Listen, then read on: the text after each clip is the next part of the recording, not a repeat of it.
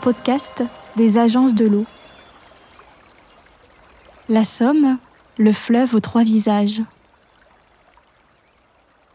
À Amiens coule un fleuve, la Somme.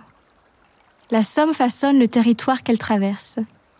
Des étangs et marais, à sa source aux ortillonnages à Amiens et à la baie de Somme, le fleuve montre ses trois visages sur 245 km. Arienda Pawar est arrivé à Amiens il y a une dizaine d'années. Il nous fait découvrir ce fleuve qui berce son quotidien et les travaux menés par la Fédération de pêche de la Somme, dont il est le directeur, pour la préservation de la biodiversité aquatique et le retour d'une certaine espèce emblématique.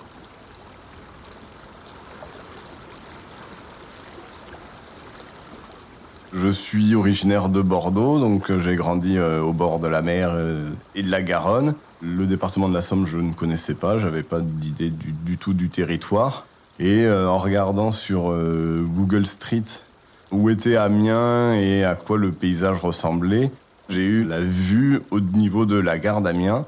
Et en dézoomant un tout petit peu, bah, j'ai vu qu'il y avait des marais partout autour d'Amiens, autour des maisons. Et donc là, j'ai dit, bah, ça a l'air sympa quand même au niveau milieu aquatique. Il y a de l'eau et c'est pas juste un fleuve qui traverse une plaine picarde où on fait des patates et de la betterave puisque c'est un peu l'image qu'on peut avoir euh, de l'extérieur du territoire de la Somme. Le fleuve Somme, c'est un petit fleuve et euh, on entend souvent dire euh, la, la, Somme, le fleuve Somme a mille visages.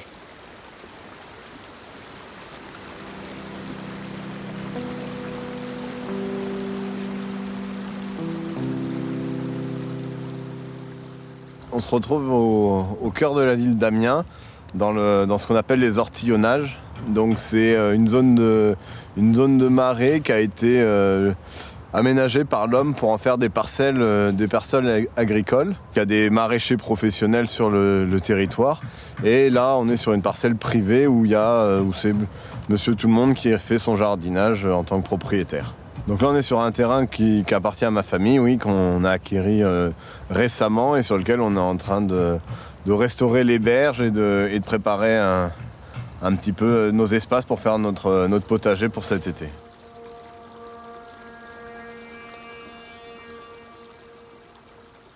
Elle va couler, elle va traverser Amiens, où là on va se retrouver avec tous les ortillonnages, donc tout un réseau de petits canaux avec des parcelles agricoles euh, réparties en cœur de ville. Et à la sortie d'Amiens, on repart sur euh, un fleuve qui s'écoule et là où on va retrouver plutôt des étangs euh, plus ou moins connectés avec le fleuve. Et après, arriver à Abbeville, en direction de la baie de Somme, euh, qui est mondialement connue, là on va voir le canal Napoléon. Donc c'est vraiment un canal maritime qui est 100% anthropique, qui a été construit par Napoléon pour permettre la navigation de la Somme entre la mer et la première grande ville qui est Abbeville. Et donc, on a vraiment un canal euh, rectiligne avec, alors, qui a tout le débit de la Somme et donc il y a des écoulements, mais on est vraiment sur un, milieu un peu plus anthropisé que le lit naturel de la Somme euh, avec les tracés historiques où on va retrouver dans, donc vraiment dans le labé de Somme avec euh, les prés salés. Toutes ces grandes prairies qui, à marée haute, vont se retrouver noyées sous l'eau et après, à marée basse, vont se retrouver à nu. Et donc, on va y retrouver des espèces floristiques comme la salicorne, et toute cette zone-là, en fait, sont ce qu'on appelle les prés salés, où on va avoir euh, bah, des élevages de moutons qui vont profiter de ces zones enherbées pour faire les agneaux, comme l'agneau de la baie de Somme.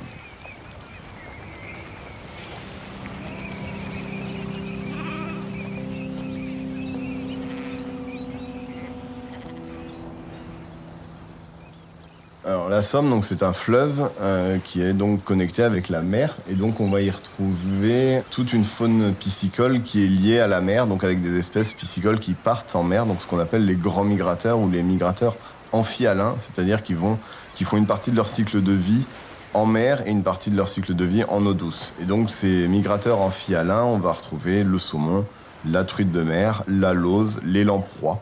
C'est des espèces aujourd'hui qui ont un un enjeu emblématique important de par leurs conditions biologiques qui nécessitent ce déplacement entre l'eau douce et l'eau de mer dans les deux sens, c'est-à-dire qu'ils vont naître en eau douce, ils vont partir en mer et ils auront besoin de revenir en eau douce pour se reproduire, ce qui va nécessiter un, bon fonctionnement écologique du fleuve avec euh, les problématiques qu'on va pouvoir faire face, telles que les problèmes de continuité écologique, donc la présence de barrages liés à la navigation ou liés à des usages euh, historiques tels que les moulins, qui vont limiter la possibilité d'accéder à ces zones de reproduction pour ces espèces-là qui ont vraiment une phase euh, maritime et une phase d'eau douce. Donc aujourd'hui, ces espèces-là, elles ont vraiment un enjeu et elles sont emblématiques parce que voilà, le saumon, ça parle à tout le monde. Et euh, on n'avait pas observé le saumon dans le département de la Somme depuis longtemps. Et donc aujourd'hui, il y a des actions qui mènent à retrouver cette espèce-là.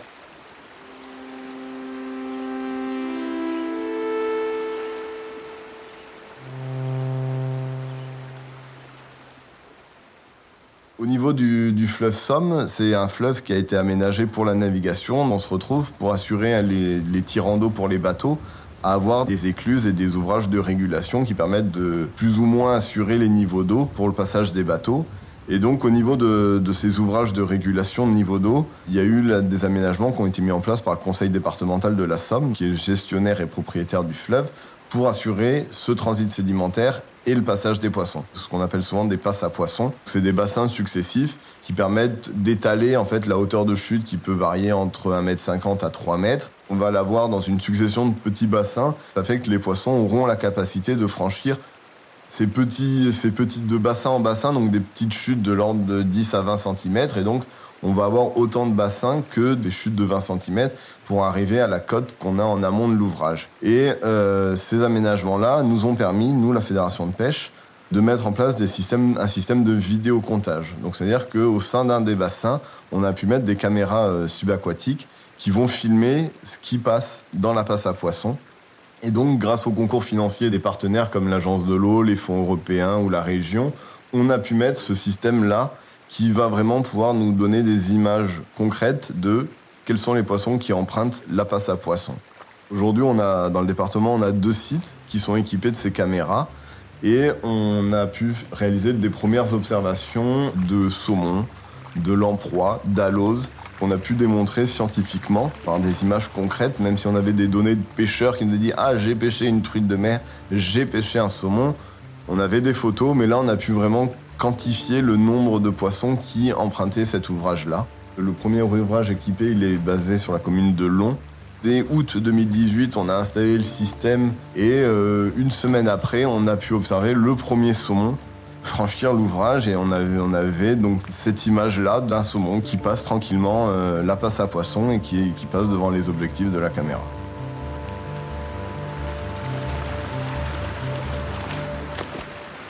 J'ai ce souvenir là de cette première image parce que j'étais en vacances. J'ai notre prestataire donc qui était encore sur place en train de finir d'installer le système et qui contrôlait un petit peu ce qui était les premiers enregistrements pour vérifier que le système fonctionnait. Et donc il se permet de m'appeler euh, en disant Andra, euh, je, suis désolé de te déranger, mais je pense que tu vas être, euh, tu vas être content. je t'annonce qu'il y a un saumon qui vient de franchir la passe à poisson. On a les images. Je suis en vacances, mais j'avoue que cette info-là, je suis content de la connaître et de me dire, bah ça y est, on a, enfin aujourd'hui, on a mis en place une étude.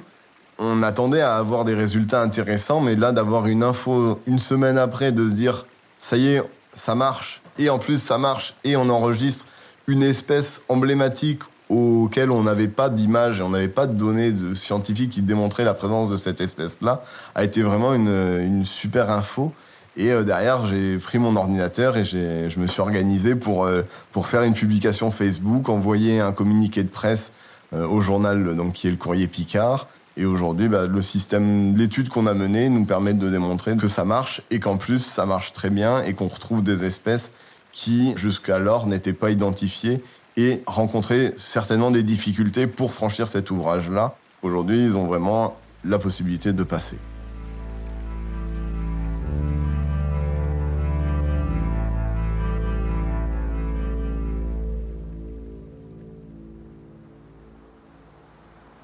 pour tout le monde dire il y a du saumon aujourd'hui, euh, ça a une richesse écologique euh, qui est peut-être un peu plus marquante que euh, il y a du brochet, il y, a du, y a y a de la truite de mer, ou pour les gens c'est peut-être moins commun que cette image du saumon, voilà qu'on va voir remonter les Pyrénées, remonter les Alpes pour aller se reproduire dans des zones où on voit le saumon qui saute on a tous cette image-là de, reportage télé du saumon dans le fleuve Somme. Même les gens qui sont pas attachés à la pêche ou qui sont pas attachés à l'environnement, bah, ils se disent il y a du saumon et euh, ça montre que là où je vis, l'eau qui coule à côté de chez moi est de bonne qualité et fonctionne écologiquement.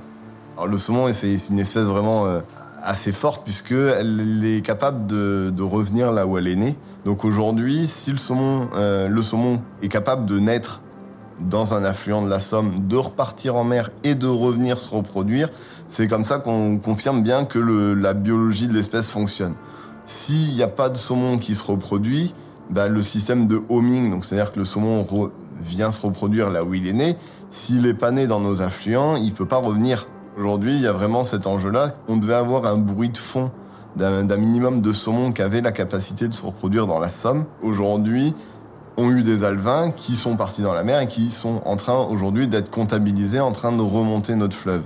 On va avoir une courbe comme ça progressivement. On va pas demain, on va pas avoir des milliers de saumons dans le département, puisque on a automatiquement le fait d'avoir un saumon, enfin deux saumons qui remontent la Somme, qui trouvent un, habitat dans un affluent pour aller se reproduire, qui se reproduisent, que les alevins naissent, que les alevins grandissent, grandissent un petit peu au sein de l'affluent, que ces alevins repartent vers l'océan, aillent grandir dans l'océan pendant 3 à 5 ans, puis remontent la Somme pour retourner là où ils sont nés et se reproduire et le cycle, euh, la boucle est bouclée et derrière euh, eux-mêmes vont générer des alevins qui vont aller se reproduire. Donc aujourd'hui, ça y est, il y a, y a, une quantité importante d'individus qui arrivent puisqu'on est vraiment sur ce phénomène biologique unique qui est le homing et donc le fait de dire je reviens là où je suis né. C'est-à-dire qu'un saumon de Loire ne va pas remonter la Somme pour se reproduire dans la Somme et donc c'est bien un saumon de la Somme qui revient dans la Somme pour se reproduire.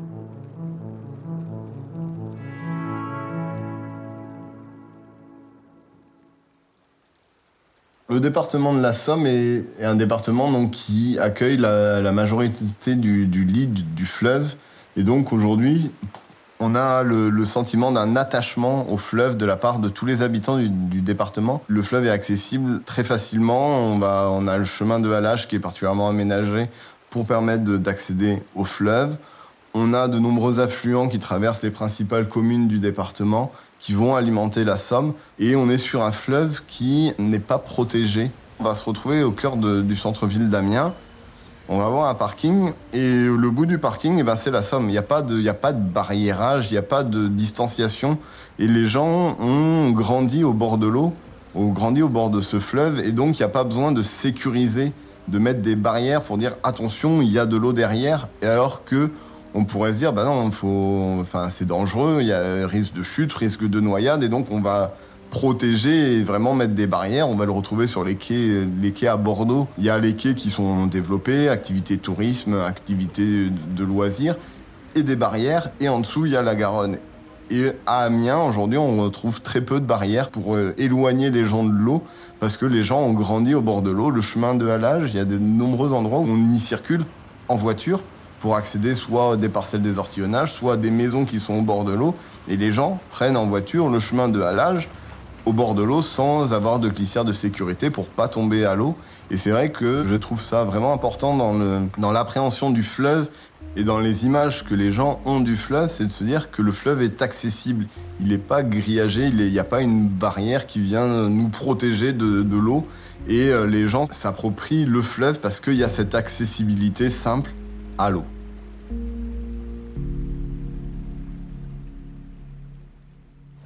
Aujourd'hui, le fleuve Somme, c'est un, c'est mon quotidien. C'est-à-dire que c'est aujourd'hui tous les jours, je passe au-dessus de la Somme en voiture. Je regarde tous les jours la Somme, voir si euh, elle est en crue, s'il y a beaucoup d'eau, s'il y a une pollution. Le lien de mon quotidien, c'est euh, le fil de l'eau.